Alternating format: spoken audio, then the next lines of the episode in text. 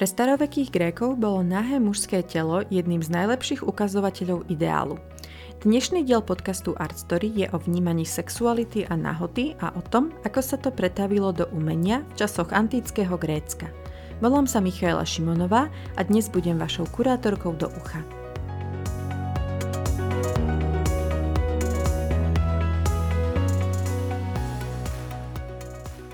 Veľká časť antických mýtov v sebe nesie sexuálny motív. Potencia bohov, najmä ich vládcu Dia, stála na začiatku drvivej väčšiny hrdinských príbehov, keď vďaka svojej vynaliezavosti a možnostiam zviedol želanú ženu, matku budúceho hrdinu.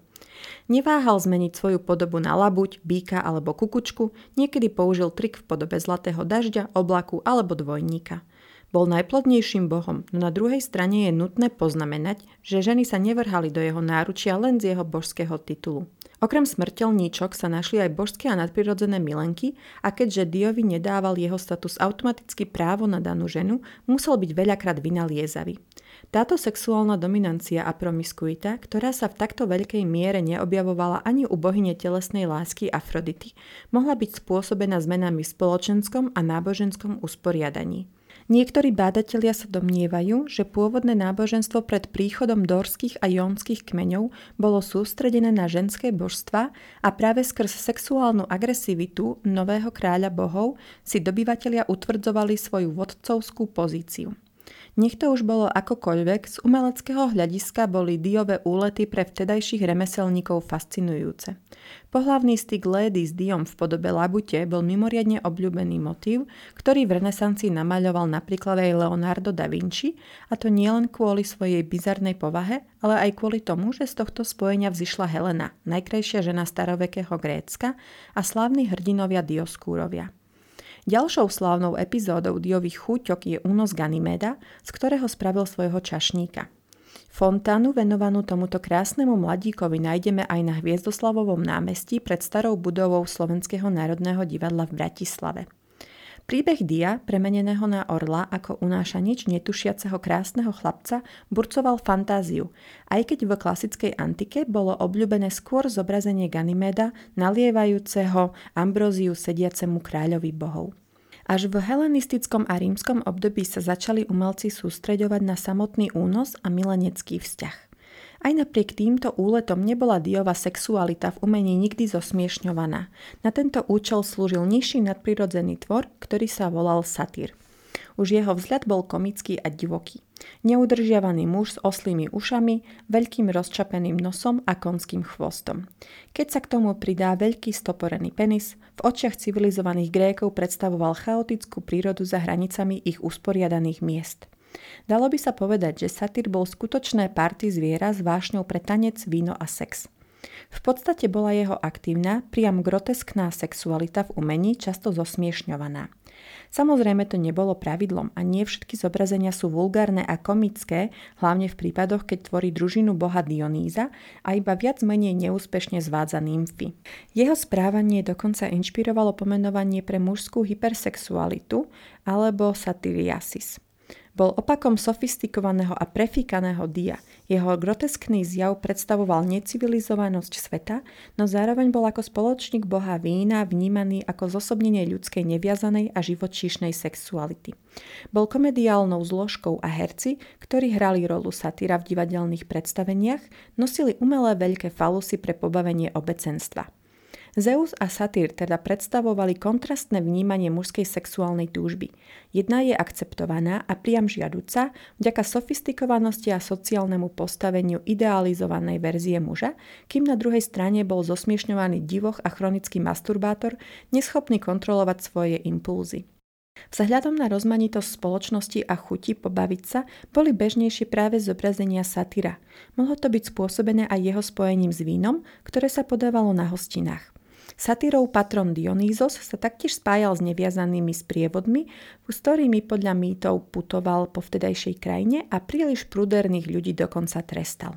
Grécke umenie sa teda vzhľadom na povahu svojej mytológie a tradície nemohlo vyhnúť zobrazovaniu erotických scén. Samozrejme všetko nebolo iba o nadprirodzených bytostiach a bohoch, ale aj o reprezentácii idealizovaného ľudského, najmä mužského tela. Detailné, realistickejšie tela sa začali objavovať približne v 5. storočí pred našim letopočtom a už od začiatku bola viditeľná predstava o ideálnej veľkosti mužského penisu. V starovekom Grécku totiž platilo čím menšie, tým lepšie. Podobne ako u satyra, veľký penis bol symbolom divokosti a nesputanosti, kým menšia veľkosť mužskej pýchy znamenala civilizovanosť. Preto vo viacerých prípadoch nemuselo ísť hneď o niečo sexuálne, ale skôr o znak civilizovanosti. Druhou funkciou zobrazenia penisu je ochrana. Tento motiv si obľúbili hlavne Rímania, no objavil sa už v starovekom Grécku. Dokazujú to sochy nazývané hermovia, obdĺžnikové stĺpy na vrchu ktorých bola vytesaná mužská hlava a z prednej strany mužské genitálie. Následne boli položené na hranice ako dôležité ochranné idoly bez očividného sexuálneho kontextu. Oproti jednoduchým stĺpom na okrajoch miest bolo ideálne mužské telo vystavované na obdiv v mestách. Nepredstavujme si, že mladí greckí muži chodili v antike bez oblečenia po uliciach Aten alebo Sparty, no náhe sochy neboli ukryté niekde v zapadnutom kúte domácnosti ako kedysi knihy Kamasutry v knižniciach našich rodičov. Ideál atletického tela bol žiadaný a mladí muži sa zúčastňovali fyzických tréningov na dosiahnutie práve tohto ideálu. V skutočnosti bol tento zvýšený záujem v antickom Grécku predmetom viacerých úvah o jeho skutočnom význame. Poznáme niekoľko historiek o tom, prečo boli mladí atleti zobrazovaní nahí. Jedna z nich hovorí o nehode pri pretekoch, keď jeden zo súťažiacich buď dobrovoľne alebo nedobrovoľne dobehol do cieľa bez bedrového rúška a keď si jeho súperi všimli víťazstvo, opakovali po ňom. Avšak podľa antropologov mohlo pretekanie bez rúcha odrážať primitívnejšie rituály vstupu do dospelosti a symbolického odhodenia detského studu. Na druhej strane mohla byť nahota nadnesene vnímaná ako typ oblečenia, niečo ako Adamovo a Evine rúcho, v tom slova zmysle, že samotná nahota vyjadrovala určitý status alebo kontext. Vystavovanie dokonalého tela na obdiv nebolo vnímané ako chválenkárstvo. Práve naopak, tieto sochy mali byť motivujúce. Niečo podobné, ako keď mali začínajúci kulturisti na stenách motivačné plagaty Arnolda Schwarzeneggera či Silvestra Stalloneho. Aj keď v tom prípade by bolo lepšie uviezť ako príklad muskulatúru Herkula, ktorá mala svoju výnimku.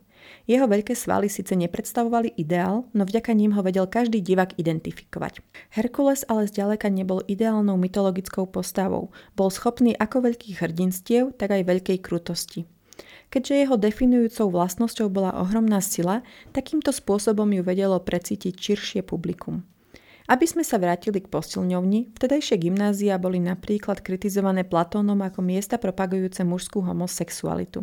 Slavný filozof taktiež kritizoval mýtus o Ganymédovi ako príbeh, ktorý si vytvorili kréťania na ospravedlnenie ich nemorálnych činov, teda sexuálnych stykov s mladistvými v rámci iniciačných rituálov. Ako to teda bolo s homosexualitou? Je to téma, ktorá bola už veľakrát rozoberaná, no my sa na ňu teraz pozrieme skrz inú optiku. Už sme si predstavili vzťah medzi Diom a jeho mladým milencom Ganymédom, čo nepriamo odsúhlasilo vzťah medzi starším a mladším adolescentným mužom. Frekvencia zobrazení homoerotických vzťahov je rovnaká, ak nie častejšia ako heterosexuálneho styku. Bádatelia sa ale domnievajú, že v skutočnosti neboli homosexuálne vzťahy až natoľko rozšírené, ako nám to keramika sugeruje. Zrejme za tým bol fakt, že manželský sex patril za dvere spálne, veď koniec koncov boli sexuálne aktívne ženy na keramike väčšinou milenky alebo prostitútky. Samozrejme to neznamená, že boli všetky ženy pasívne a iba poslušne čakali svojich manželov, alebo že boli všetci muži dominantní a praktizovali sex s mužmi a prostitútkami.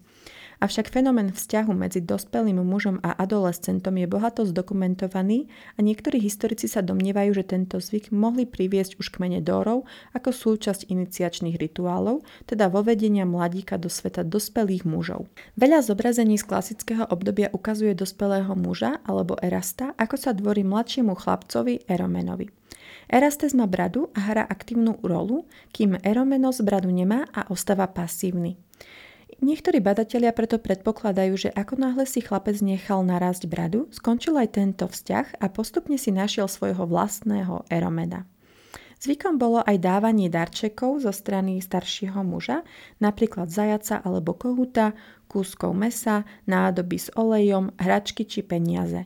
Inými slovami, veci súvisiace so symbolikou sexuality a zdravého tela. Tento vzťah patril k sociálnemu statusu, keďže sa zachoval aj po zmene usporiadaná Aten na demokraciu. Taktiež máme k dispozícii maľby skupín mladíkov, ktorých hry boli na hrane tých sexuálnych. V ich prípade to bolo akceptovateľné, no u dospelých mužov už nie. Bolo to z dôvodu nutnej pasívnej role jedného z partnerov, ktorá bola považovaná za dehonestujúcu. Na nešťastie sa podobná pozornosť nevenovala homosexuálnym stykom medzi ženami a na umeleckých predmetoch sa nezobrazovala tak ako v prípade mužov. Ženské telo nebolo natoľko vyzdvihované ako mužské a aj na zobrazeniach veľmi ťažko nájdete bežné ženy. Ak vidíte sexuálnu scénu s mužom a ženou, pravdepodobne ide o kurtizanu a jej klienta. Veľakrát sú tieto ženy mladé a vyzývavé, do veľkej miery iniciatívne. Takéto správanie sa netolerovalo u vážených a vydatých žien, aj keď samozrejme nemôžeme vylúčiť zobrazenie zdravého sexuálneho života u manželov, ktorí si styk užívajú. Na druhej strane je potrebné podotknúť, že kurtizány neboli spoločnosťou dehonestované. Naopak, niektoré z nich si užívali pozornosť mužov nielen vďaka svojej kráse, ale aj výrečnosti a znalosti umení. Prostitútky teda neboli brané primárne ako nemorálne ženy. Práve naopak, ich úloha bola zaučiť mužov do tajov sexu. Známy je príbeh o tom, ako jedna takáto žena, Frine, sa odhalila pred sudcami a tí súhlasili, že takéto krásne telo je dar od bohov a nemôžu ju odsúdiť. Samotná bohyňa lásky a sexuálnej túžby Afrodita bola zobrazovaná studne, až kým ju slávny sochár Praxiletes nezobrazil okolo roku 350 ako úplne nahú, nedbanlivo zakrývajúc rukou svoje ohanbie. Bol to dôležitý posun, keďže bohyňa už nebola skrčená či strategicky zakrytá kusom látky a táto socha oslavovala ženské telo v celej nahej kráse. Obmedzenie zobrazovania nahého ženského tela mohlo súvisieť aj s niektorými predstavami spájajúcimi sa s nekontrolovateľnou ženskou energiou, ktorú mali muži za úlohu korigovať a ktorá mala potenciál byť zničujúca.